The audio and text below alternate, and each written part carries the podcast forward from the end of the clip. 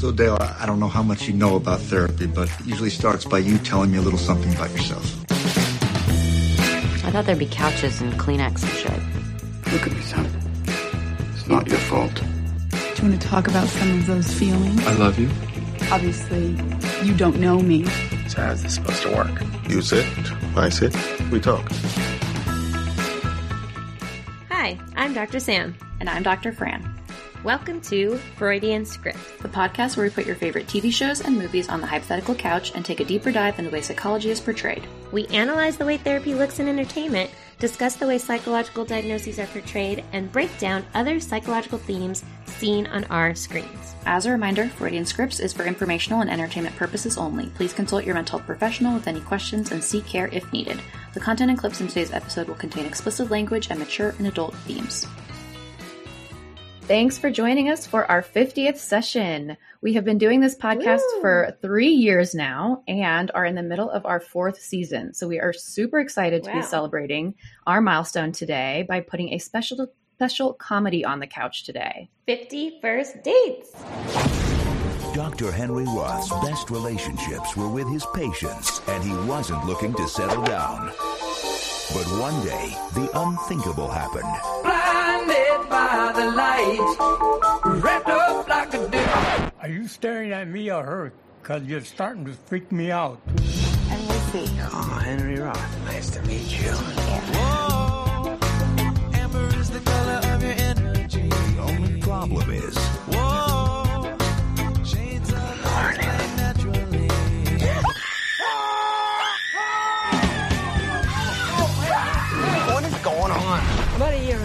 Lucy was in a terrible car accident. She lost her short-term memory. She won't remember him tomorrow. You and I are actually seeing each other.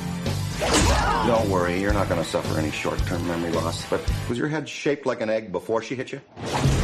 Now, the guy who's afraid of commitment. I just want to try something that'll help her remember me. It's a videotape. During this reenactment, you will be played by Ula. Aloha! Sorry about your brain. is going to extremes. Okay, pal. When she stops, just let her pet you and look cute. to get the girl. Do you have any idea who I am? I've never even met you. Sandler. It's gonna be all right, Lucy. Don't call me Luce. I barely know you. Sweetie, you're sort of dating him. Sorry, I'm not better looking. 50 First Dates. So, as you heard from the trailer, 50 First Dates is a 2004 romantic comedy focused on the story of Henry Roth, who is played by Adam Sandler. He is a marine veterinarian who is usually more accustomed to dating casually, before he falls for an art teacher named Lucy, who is played by Drew Barrymore. However, Henry discovers that Lucy has amnesia and forgets him every night when she falls asleep. So he kind of resolves to win her over again each day. Um, and of course, hijinks ensue. And first of all, I can I'm shocked that this movie is 20 years old at this point. um, but you can kind of tell by the trailer, like trailers just aren't made like that anymore. like such a long, drawn exactly. out um, with the like voiceover. It's just yeah, it brings you back to the early 2000s. Voiceover, I feel like the music choice. It does do a nice job though, kind of of highlighting the overall story arc of the movie. yeah. So as as we kind of hear from the trailer, we start the movie with Henry meeting Lucy at a diner, very typical rom-com where he, you know, sees her from across the room and thinks she's very beautiful and kind of wanders over and tries to, you know, come up with some pickup line and they end up building a little house out of waffles or a waffle house, if you will, together. so they have this, you know, really nice day and they seem to really hit it off. And then he comes back to the diner the next day, really excited to see Lucy again. And she doesn't seem to remember him, which he is kind of the master of coming up with excuses not to remember or continue relationships. So he just assumes that she's making this whole thing up and does remember him. But then he does end up learning from someone else in the diner what really happened. What's happening? Is she crazy or something? Lucy is a very special person, very different from other people. Okay. About a year ago, Lucy was in a terrible car accident. She and her father went up North Shore to get a pineapple. Her father broke some ribs, but Lucy suffered a serious head injury. She lost her short-term memory. So she can't remember anything? No, no, no, no. She has all of her long-term memory. That's a different part of the brain. Her whole life, up to the night before the accident, she remembers. She just can't retain any new information. It's like her slate gets wiped clean every night while she sleeps. Hold on here. This sounds like something I would tell a psycho girl so she would stop calling me. Am I the psycho girl? I wish I was making this up. She has no memory that she ever met you. What about the pineapple picking thing? She says that every day because each morning she wakes up thinking it's October 13th of last year. She comes here for breakfast because that's what she did on Sundays, and October 13th was a Sunday. She has no idea it's more than a year later. She reads the newspaper, though. It's a special paper her father puts on their porch every night. It's from the day of her accident. He got hundreds of them printed up. Lucy does the same thing every day. So once Henry learns that Lucy does the same thing every day, what do you think he decides to do? Run. that would be, I feel like, the old Henry. But here yeah. he actually decides to meet her each day and he kind of comes up with a new and elaborate way to meet her once he realizes that building the waffle house doesn't work a second time um, so he you know goes as drastic as pretending that he can't read and like sobbing in the diner um, and he's really doing this we get the feeling because he likes lucy wants to establish a relationship with her we also learn that Lucy's father and brother, like we heard in this clip, she has a special newspaper. Well, they really go to great lengths to set mm-hmm. up and reset each day for her. And this includes like watching The Sixth Sense over and over again, yeah. um, which we also cover on the podcast. And maybe isn't the best movie to watch every night. Um, refilling shampoo bottles, painting over her art. And so, really, they kind of help to maintain that she relives the same day over and over. Yeah, and at this point, it's been going on for a year. So you can imagine it's been 365 days of them watching The Sixth Sense, yeah. eating the same pineapple upside down cake, staying up after she goes to bed to like paint over her stuff, refill the shampoo bottles. Like it just gives you a little bit of insight into how much work and effort the family is putting in to try to take care of her, but also not upset her and not confuse her, and just trying to keep her as happy as possible um, with this condition that she has. Very true. And I think it's the family and others that care for her because even the, um, you know, the people at the diner, they're kind of in on it. They kind of watch mm-hmm. out for her. They help give her the same newspaper every day. um, they do try to protect her from Henry too. They kind of see that maybe Henry being interested in her could, you know, offset the balance that they've all created. Um, and we do see that things kind of there's kind of a wrench thrown in things, so to speak, when one morning, when Henry is trying to, you know, kind of woo Lucy or win her over, she gets um, a ticket on her car. And so she runs outside and it kind of all comes, you know, flooding to her that it's, she doesn't know that what the correct date is. Mm-hmm. Um, and she kind of starts to learn the truth. Yeah, and you can tell that this has been an experience that she's had before because the dad, the, the um, Sue, who is at the diner, calls the dad, and then the dad, you know, yells at the brother like it's one of her bad days, and they like come prepared, knowing that she sometimes figures out that she has amnesia and that it's not the same day that it was a year ago, um, and so they kind of have a prepared plan for how they handle those bad days, quote that they call it. And in this day in yeah, particular, what they end up doing, and apparently she has done this many times before, is that she really wants to go talk to the doctor because it's hard for her to believe that this is truly permanent and that there's no cure. And so she really wants to hear it for herself, even though apparently she has heard it multiple times. And Henry's there and he's like, you know, I want to hear from this doctor as well. So they do go, you know, they decide to go see the doctor again so that Lucy can talk to him, hear a little bit more about her diagnosis and, you know, what has happened to her. So let's listen to the doctor's description. Right, Lucy, these are your brain scans here. I'm afraid they show no improvement. The temporal lobe was severely damaged in the accident. But what we believe is that scar tissue here is impairing your ability to convert short term memory into long term memory while you sleep. The condition has come to be known as Goldfield syndrome. Uh, who's Goldfield? A brilliant Lithuanian psychiatrist. Uh, he himself suffered temporal lobe damage. It took him four years to publish his findings because he had to keep starting over from scratch. Obviously, your sense of humor is still intact, and that's that's here. So here we get a little bit more of the medical perspective on what physical damage was caused during the accident. And the doctor mentions temporal lobe damage. um, being the primary cause. And he references Goldfield syndrome, which is not actually a condition. We'll just go ahead and throw that out. That was completely made up yeah. for the purposes of this movie. Yes, I feel like there are a couple things that stood out to me. Like super impressive that she just walked into this clinic and they were able to get a scan and have the doctor interpret it all in the same day. True, very good point. um, but also, yes, this Goldfield syndrome, you know, is it's a made up diagnosis, it's a made up backstory. Um, and what's interesting is that Lucy's the way they present or the way that Lucy is shown in terms of her amnesia is kind of consistent with a type of amnesia that we'll get into more. So mm-hmm. I think mm-hmm. it's just kind of interesting that while they made up this they made up this fake diagnosis, even though there is something more in line.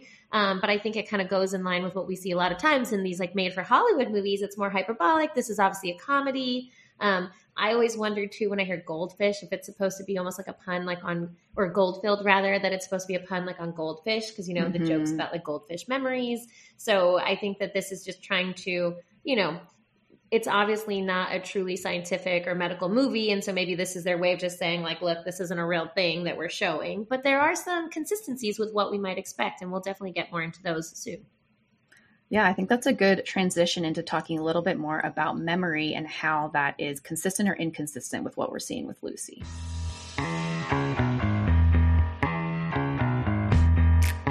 So, when we think about memory, you know, Dr. Sam and I could spend like an entire hour podcast talking about like all the different types oh, of memory. When I was thinking about when I was pulling some information for this episode, it made me think a little bit of Inside Out, which we haven't covered yet, but we might in the future because there are some scenes that go through a lot of um, like the detail, more details about like the different types of memory and how memory, you know, works, mm-hmm. but in a fantasized way.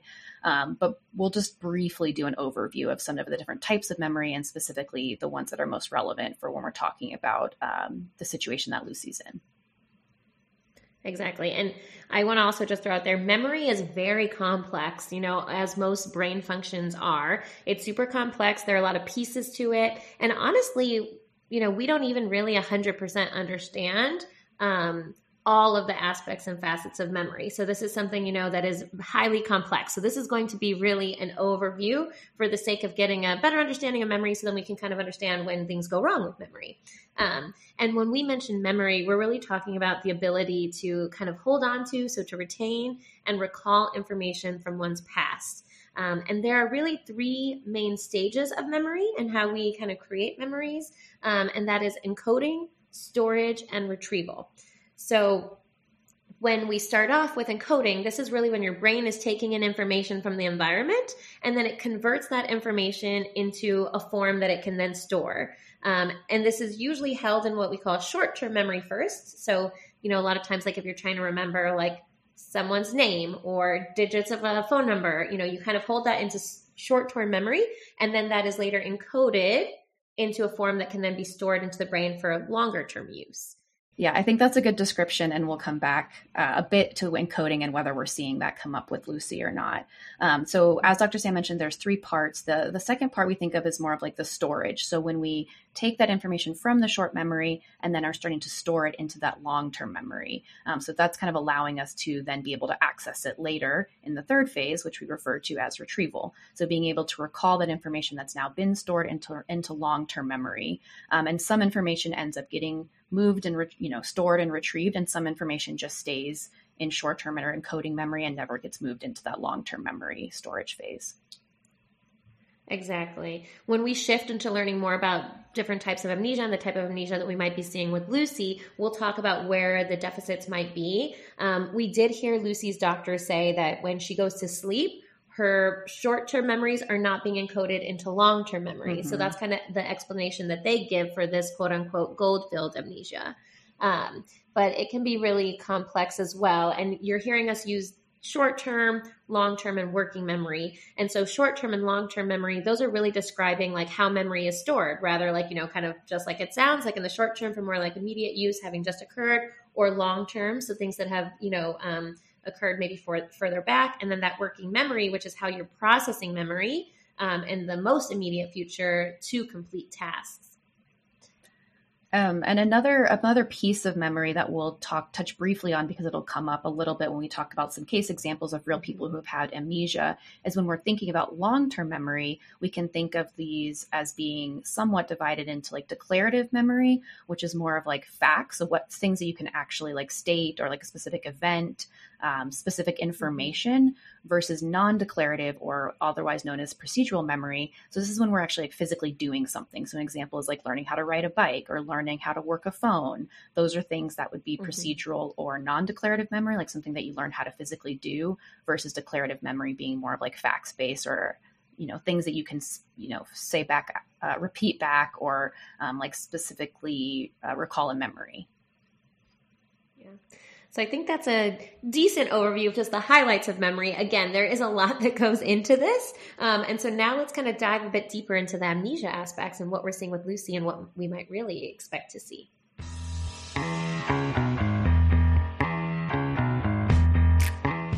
So when we are overall thinking of the word amnesia, I think a lot of people have heard that term, but maybe you know we can still define it here, and we'll we'll share a lot of these resources at, um, on our website because I know we're going through a lot of like you know medical terminology. But when we think about amnesia, we think about it as being a pretty drastic or dramatic form of memory loss. So this isn't just your ordinary forgetfulness, um, but something a little bit more profound. So this is typically being able to um, being unable to recall past information which is retrograde amnesia, which we'll get into in a second, um, or in Lucy's case, having a difficulty holding on to new information or anterograde amnesia. And again, this isn't like, oh, I forgot where I put my keys today, or, you know, I can't remember, um, you know, a specific date that I learned you know in my history class in high school this is like profound memory loss of past information or um, new information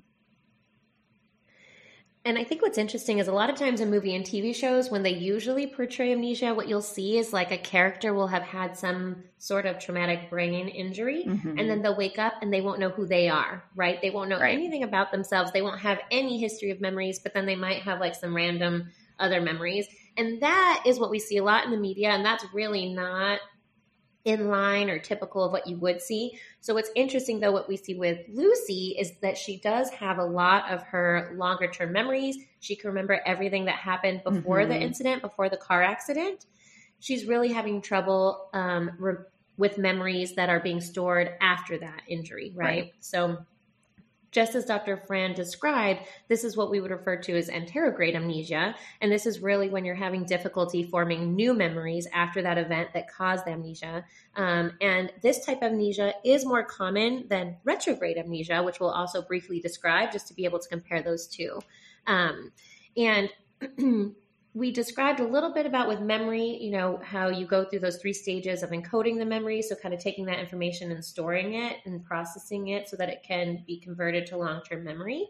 Um, so, anterograde amnesia is thought to involve a failure in that encoding process. Um, they also believe that there might be some difficulties in the retrieval process as well as retrieving those new memories. So, there's definitely some portion of those stages um, that are being impacted in anterograde amnesia.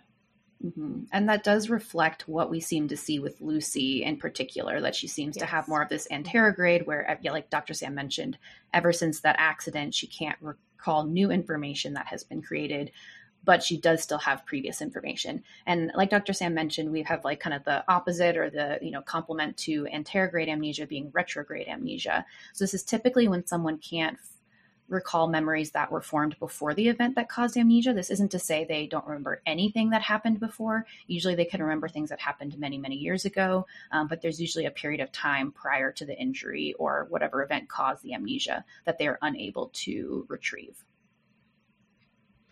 I also think it's interesting to highlight that when I was looking into this movie, um, and you know, like when they came up with like the Goldfield amnesia and just things like that. Mm-hmm. Um, I did find some articles that stated that 50 First Dates, this case that they portray with Lucy, was loosely based on an actual case of a woman who had anterograde amnesia and for 23 years like after her accident that she um, had sustained it was similar in that you know she was often forgetting like new things so she remembered her husband for example because she had met him and knew him before the accident but a lot of things that were happening in her daily life, she wasn't able to encode or have those as memories. Um, and so I thought that that was interesting that it was loosely based on an actual case of amnesia. So it kind of makes sense, I think, versus some of those movies where we see where it's like, oh, someone wakes up and then just has a lot of like inconsistencies with their memory loss. I mean, there are obviously inconsistencies here as well, but I do think they kind of um, vaguely based it off of an actual case.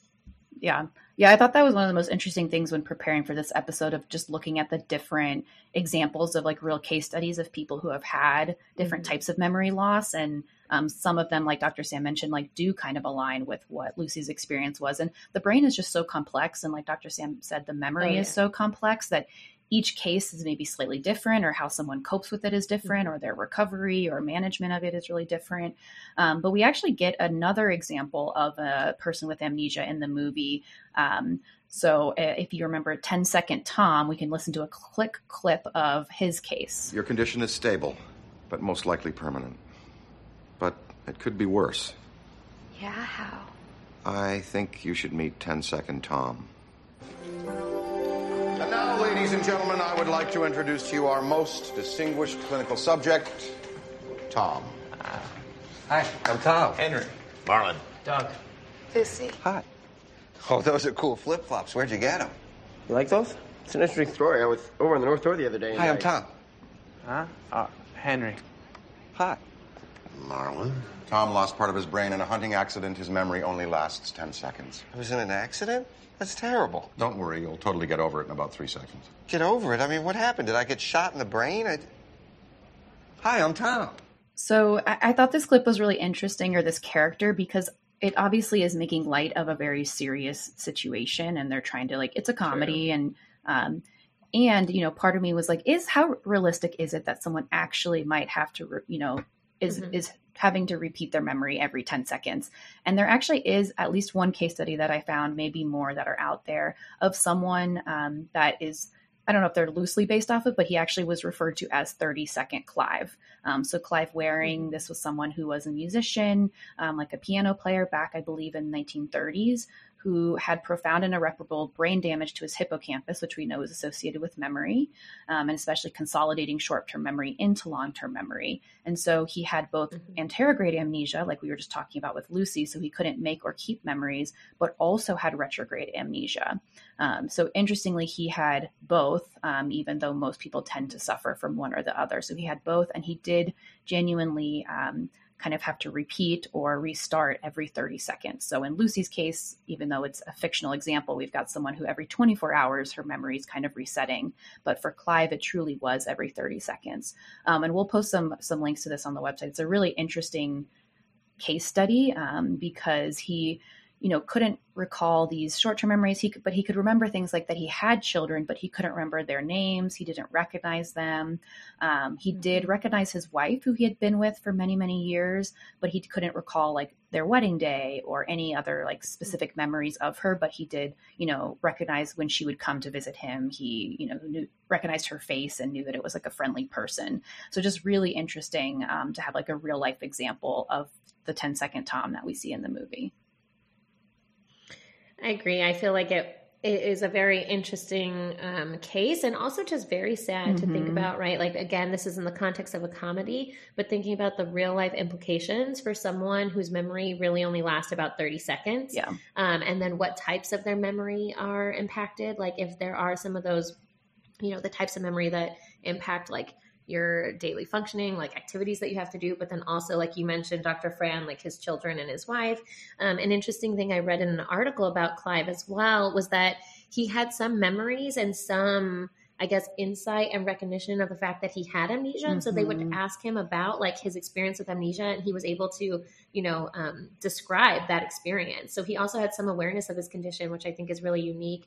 Um, and his, you know, the damage to his brain was just so significant and on both sides of his brain. And then that damage to the hippocampus, as you mentioned, and it was all related to encephalitis. And so this is a very rare case. It's very rare that you would see both types of these amnesia in a person um, and also to the, just the severity. But you're right. You see this movie and you're kind of like, oh, well, that's obviously just like mm-hmm. super silly. Um, but there are actual examples of similar types of amnesia and memory loss. Um, so I think another way in which you know this movie kind of takes from things that are like you know true or could be true, but that um, just exaggerate it for comedy. Um, but I think it's always important to kind of think about the real people and the real situation. Like, you know, I would hope there were a lot of ethical quandaries in this clip as well that we don't have to get into for this doctor. But first, just like telling his patient, like, oh, well, things could be way worse. I never really agree Yeah. um, with that as a tactic. And then just taking her to another patient, introducing him and his like diagnosis Right. and, and difficulty. And then not really showing empathy for Tom, right? When he describes the accident and saying, like, oh, you'll forget it anyway. Right. So, you know, again, those are probably done for the sake of the movie, but um, just things to always kind of have in the back of your mind, too. yeah, definitely. Yeah, the not the most ethical um, situation for ma- many reasons, like you mentioned. Um, and I think you know that's that's a good transition into thinking about like how do we handle or how is what is the management or the treatment like for people like this? We get a few nice scenes of in this care facility, so let's shift into talking a bit about how one manages or treats amnesia.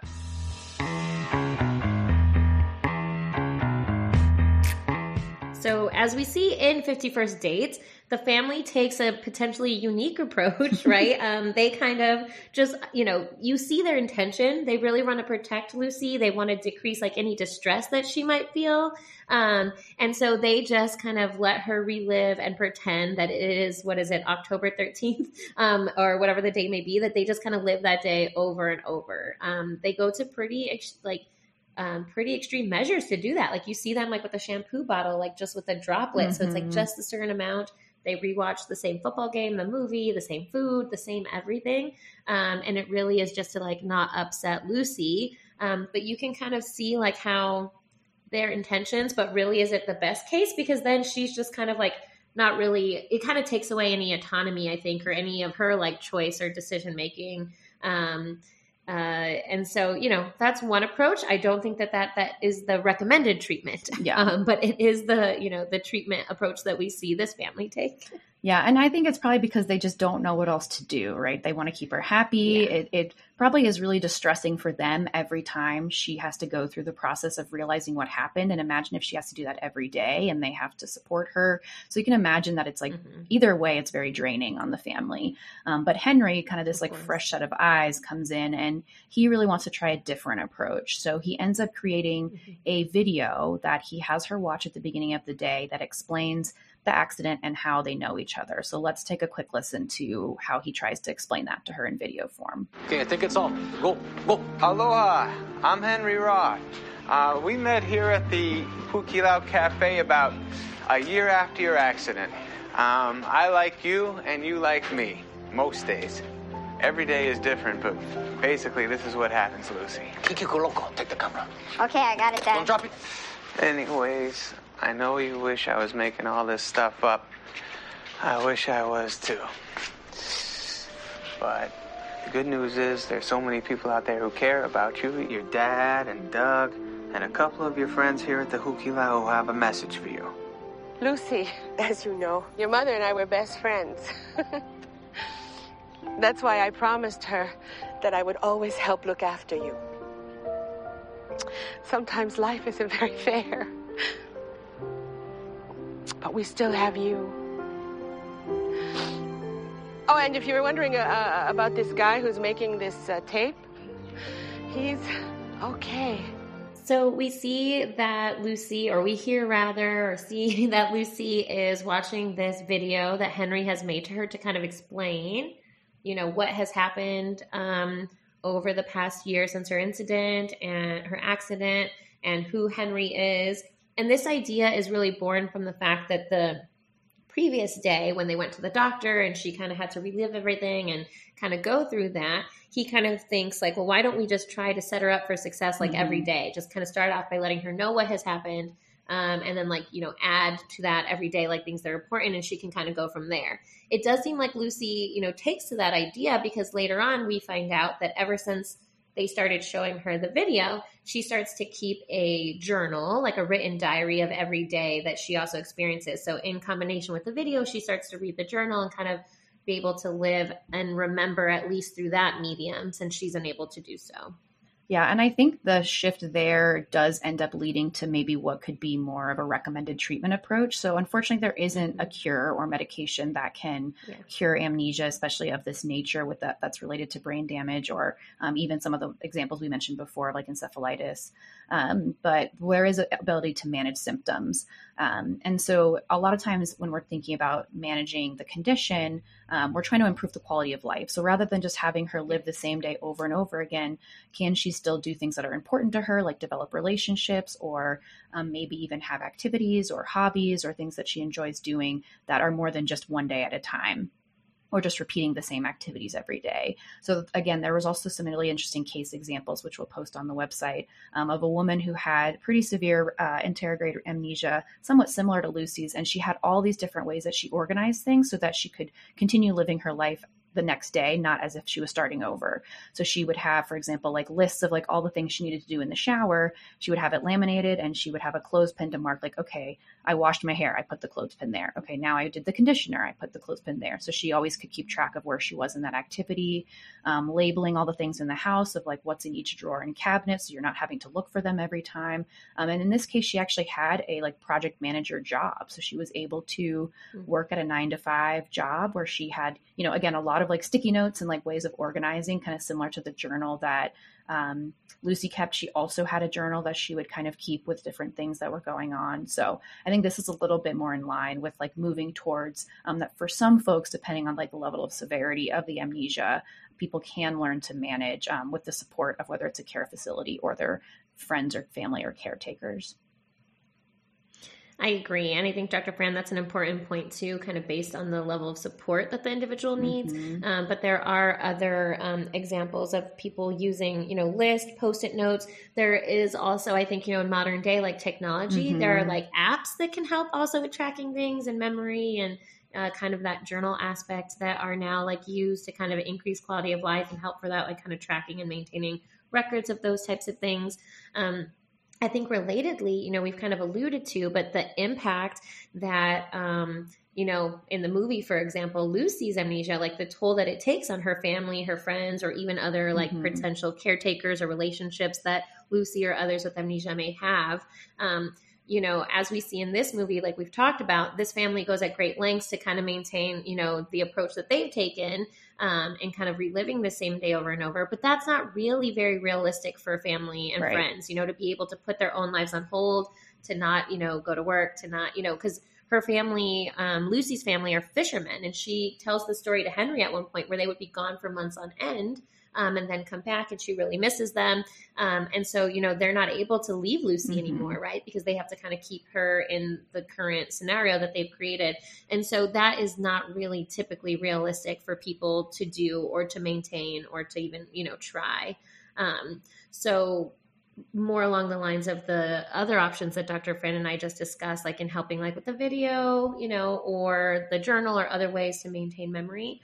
Um, if it gets to the point like what we saw with 10 Second Tom or other people who are just requiring higher levels of support, it could be realistic that they live in care facilities um, similar to assisted living facilities which really has an emphasis like on memory and that kind of functioning and quality of life and supporting them in that way like we saw in this movie yeah, and I think even Lucy picks up on that. So there's a scene where she actually overhears Henry talking about the implications on his career and, and his goals. So let's take a quick listen to how what she overhears in that situation. So Henry, the boys tell me you're setting sail for Alaska to study walruses. When does that adventure begin? Oh, that adventure actually began like 10 years ago. That's when I started planning and saving and building my boat. All I know about walruses is that out of all mammals, they have the second largest penis. I have the first. That's my joke. Did you tell Lucy about this trip yet? Well, actually, there's nothing to tell because I decided not to go. I mean, Lucy needs me here. I'm just worried about going away for a year and ruining all the progress she's made. I mean, I know you think I'm crazy, but I think deep down inside she's starting to remember who I am. No, Henry. That's what you want to believe. Hell, it's what we all want to believe. But it's never going to happen.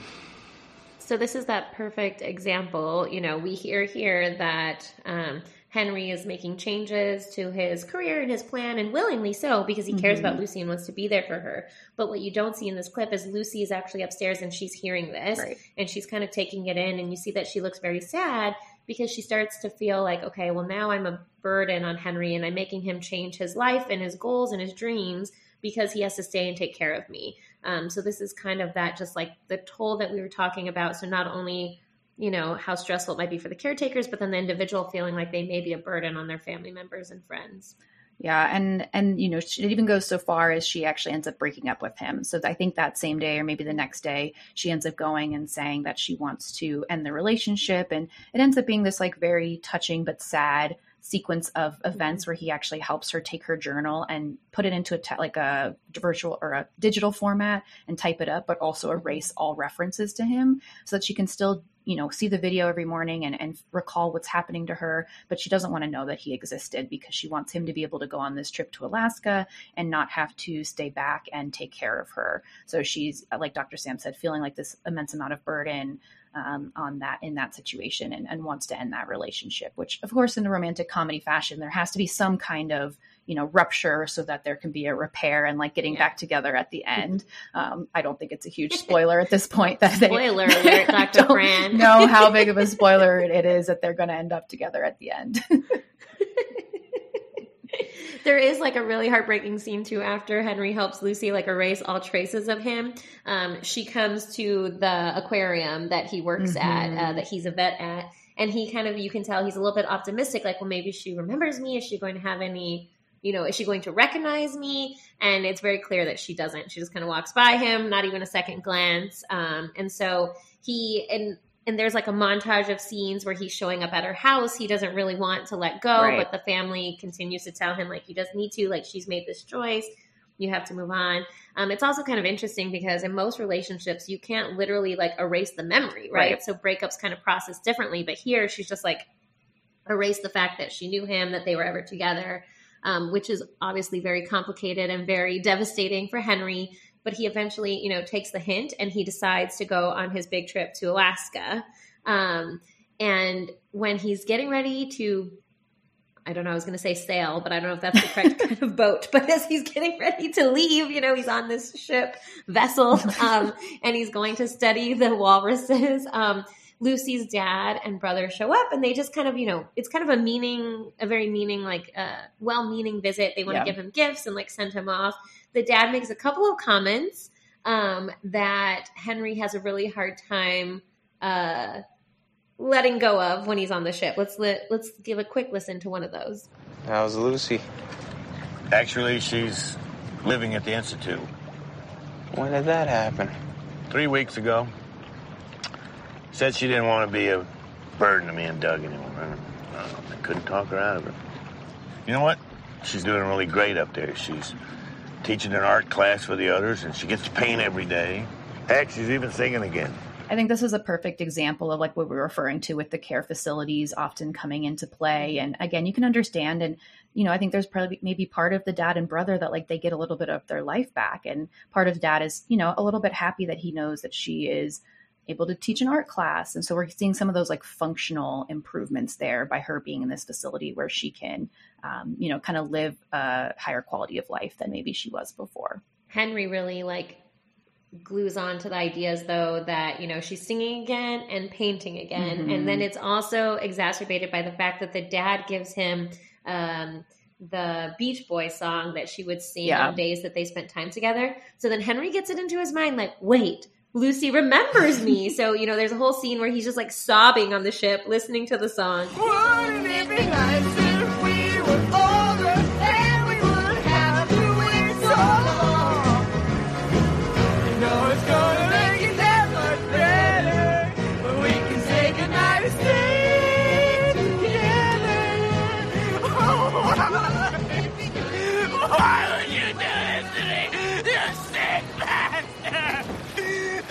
I love that scene. it's just so exaggerated. I feel like typical Adam Sandler comedy where he's just like crying and like screaming like why, you know. he's like why would he do this to me? Um so it is a, you know, it's a funny sad scene. but he quickly turns the ship around and decides to go and find Lucy and see if she does, in fact, remember him. What do we think happens? I don't know, Dr. Sam. What, how do we think it turns out? Well, we know that realistically, she can't, you know, obviously she isn't going to be cured unless we're also thinking about some like magical, you know, aspect of the movie. Um, so, and knowing that she probably can't completely remember him, like, let's see how the movie uh, kind of weaves in some realistic aspects, maybe, of how this could have a happy ending. So let's hear how it ends. Lucy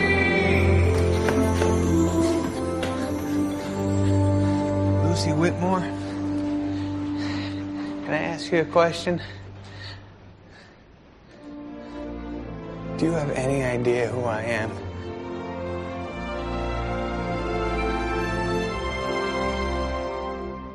No. No? That sucks. What's your name? I'm Henry. Henry. I want to show you something. Will you come with me? Oh, yeah.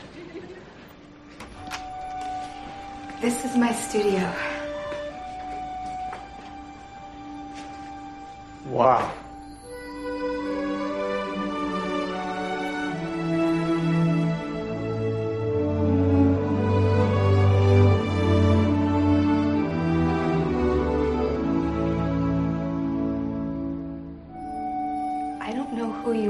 Henry,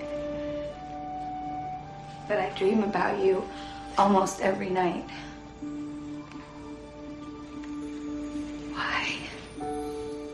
What would you say if I told you that notebook you read every day used to have a lot of stuff about me in it? I would say that that makes a lot of sense. You erased me from your memories because you thought you were holding me back from having a full and happy life. But you made a mistake. Being with you is the only way I could have a full and happy life. You're the girl of my dreams. And apparently I'm the man of yours.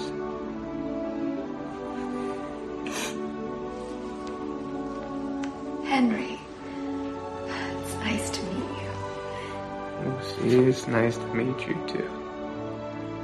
And obviously, there's a, you know, big, beautiful climactic kiss at the end. the 50th first da- uh, kiss, maybe. Maybe.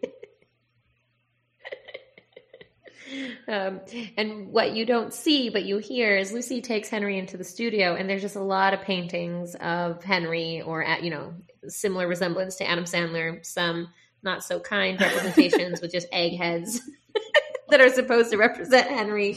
Um, but what we're led to believe here is that you know, so Lucy doesn't remember him. She doesn't know his name. She doesn't have memories of their experiences together.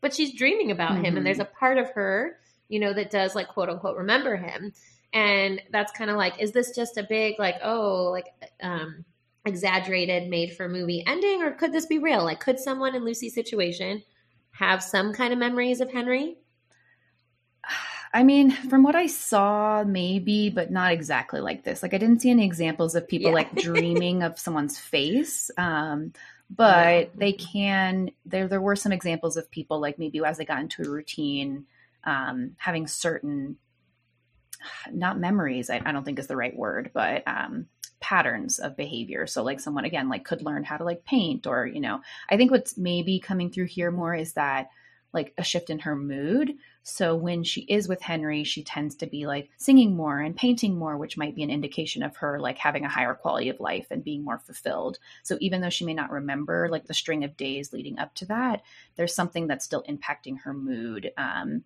and her kind of like quality of life or happiness when she is in that relationship, which I think there could be some truth to that potentially.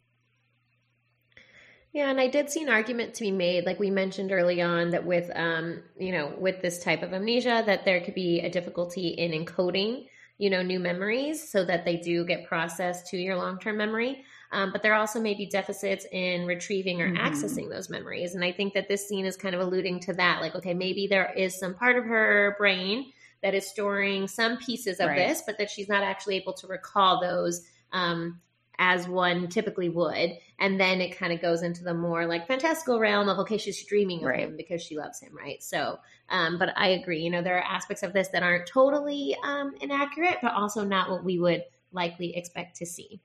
But they, you know, she sees him and it's the Eggman of her dreams and they kiss. And then next thing we see, she's on the ship with him. Um, it appears like somewhere in Alaska, like a very cold place. And this is definitely a spoiler alert if you have not seen this movie 20 years ago. But, you know, um, it seems like the family has now made her updated videos and they're married and they have a child. Mhm. And she wakes up every day and watches the video and then joins her family. So, you know, it seems like things worked out for Lucy and Henry. Yeah. Seems like they did.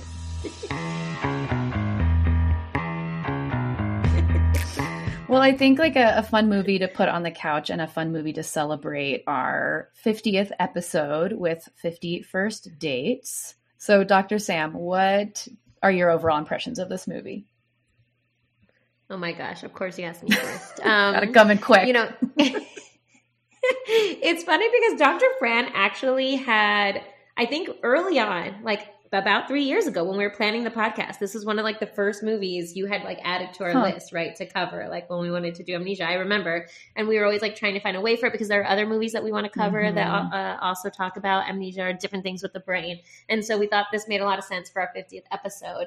I think, you know, rewatching it, because it was a movie that was very familiar to me. I feel like I watched it a lot when I was younger or it was like on TV a lot, you know? Mhm. Um, you definitely have to enjoy Adam Sandler's uh, type of comedy, right? It's a very um, uh, Adam Sandler movie, Yeah. which, you know, I do. Like, it's very silly.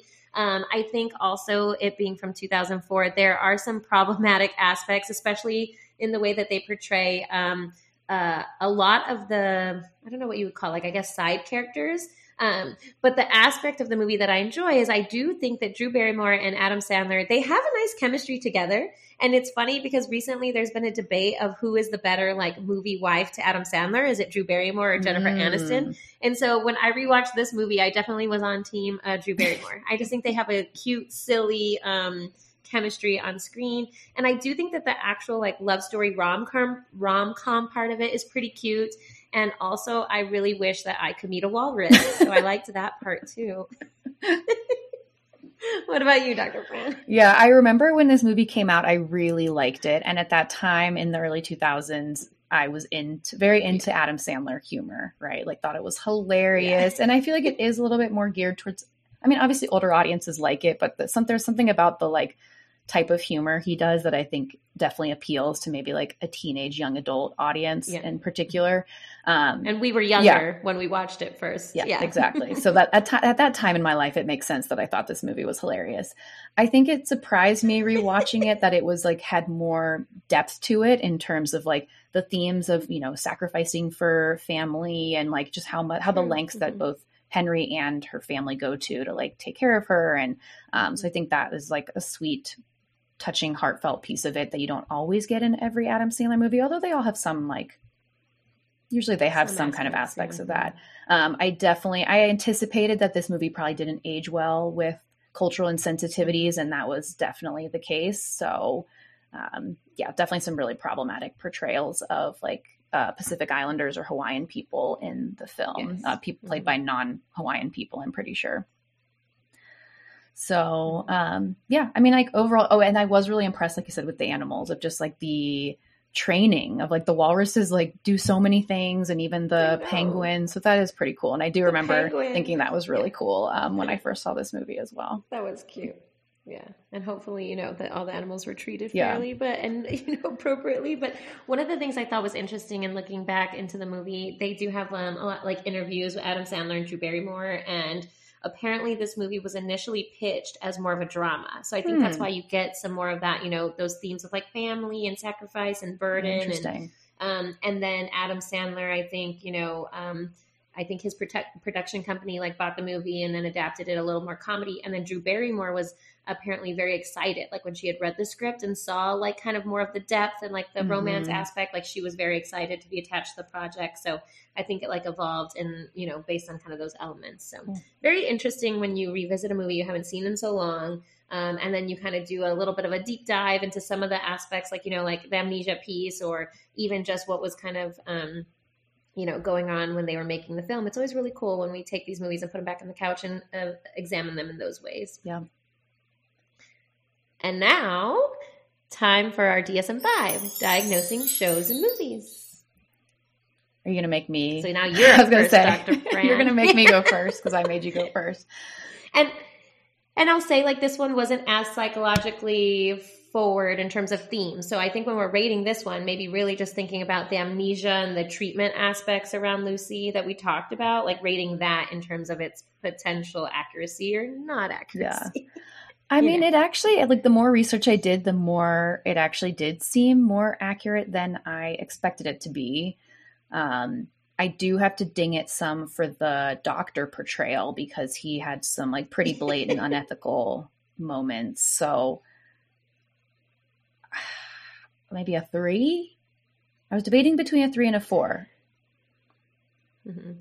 I actually was going to go three because I agree. I think the amnesia pieces were more accurate the more I read into it and Mhm. rewatched it. But the treatment aspects, right? The whole movie is around this fact that they kind of just trick her into living the same day over and over, which you know allows for the comedy aspects. But I think that that obviously would not be the recommendation. Um, uh, but then it kind of shifts to some more realistic potential techniques. So you know, in terms of the amnesia bits, it's not horrible, but you know, not totally in line. But I think surprising to most people that watch this movie and think of it as a silly comedy, I think most people would be surprised to learn that some of those aspects of the um, of the portrayal of amnesia and Lucy are, are fairly accurate. So I think that that's interesting. Yeah, definitely. Yeah, who would have thought that Fifty First Dates had some accurate portrayals of mental health uh, slash like medical themes?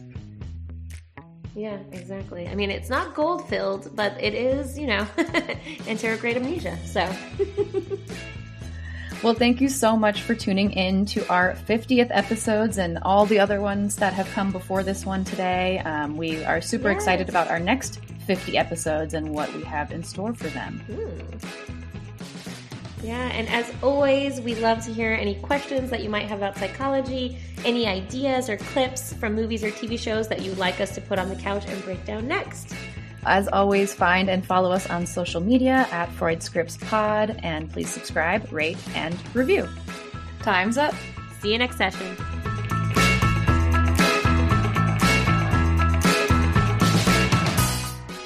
We'd like to thank our producer Brandon, creative director Eric, and webmaster Don.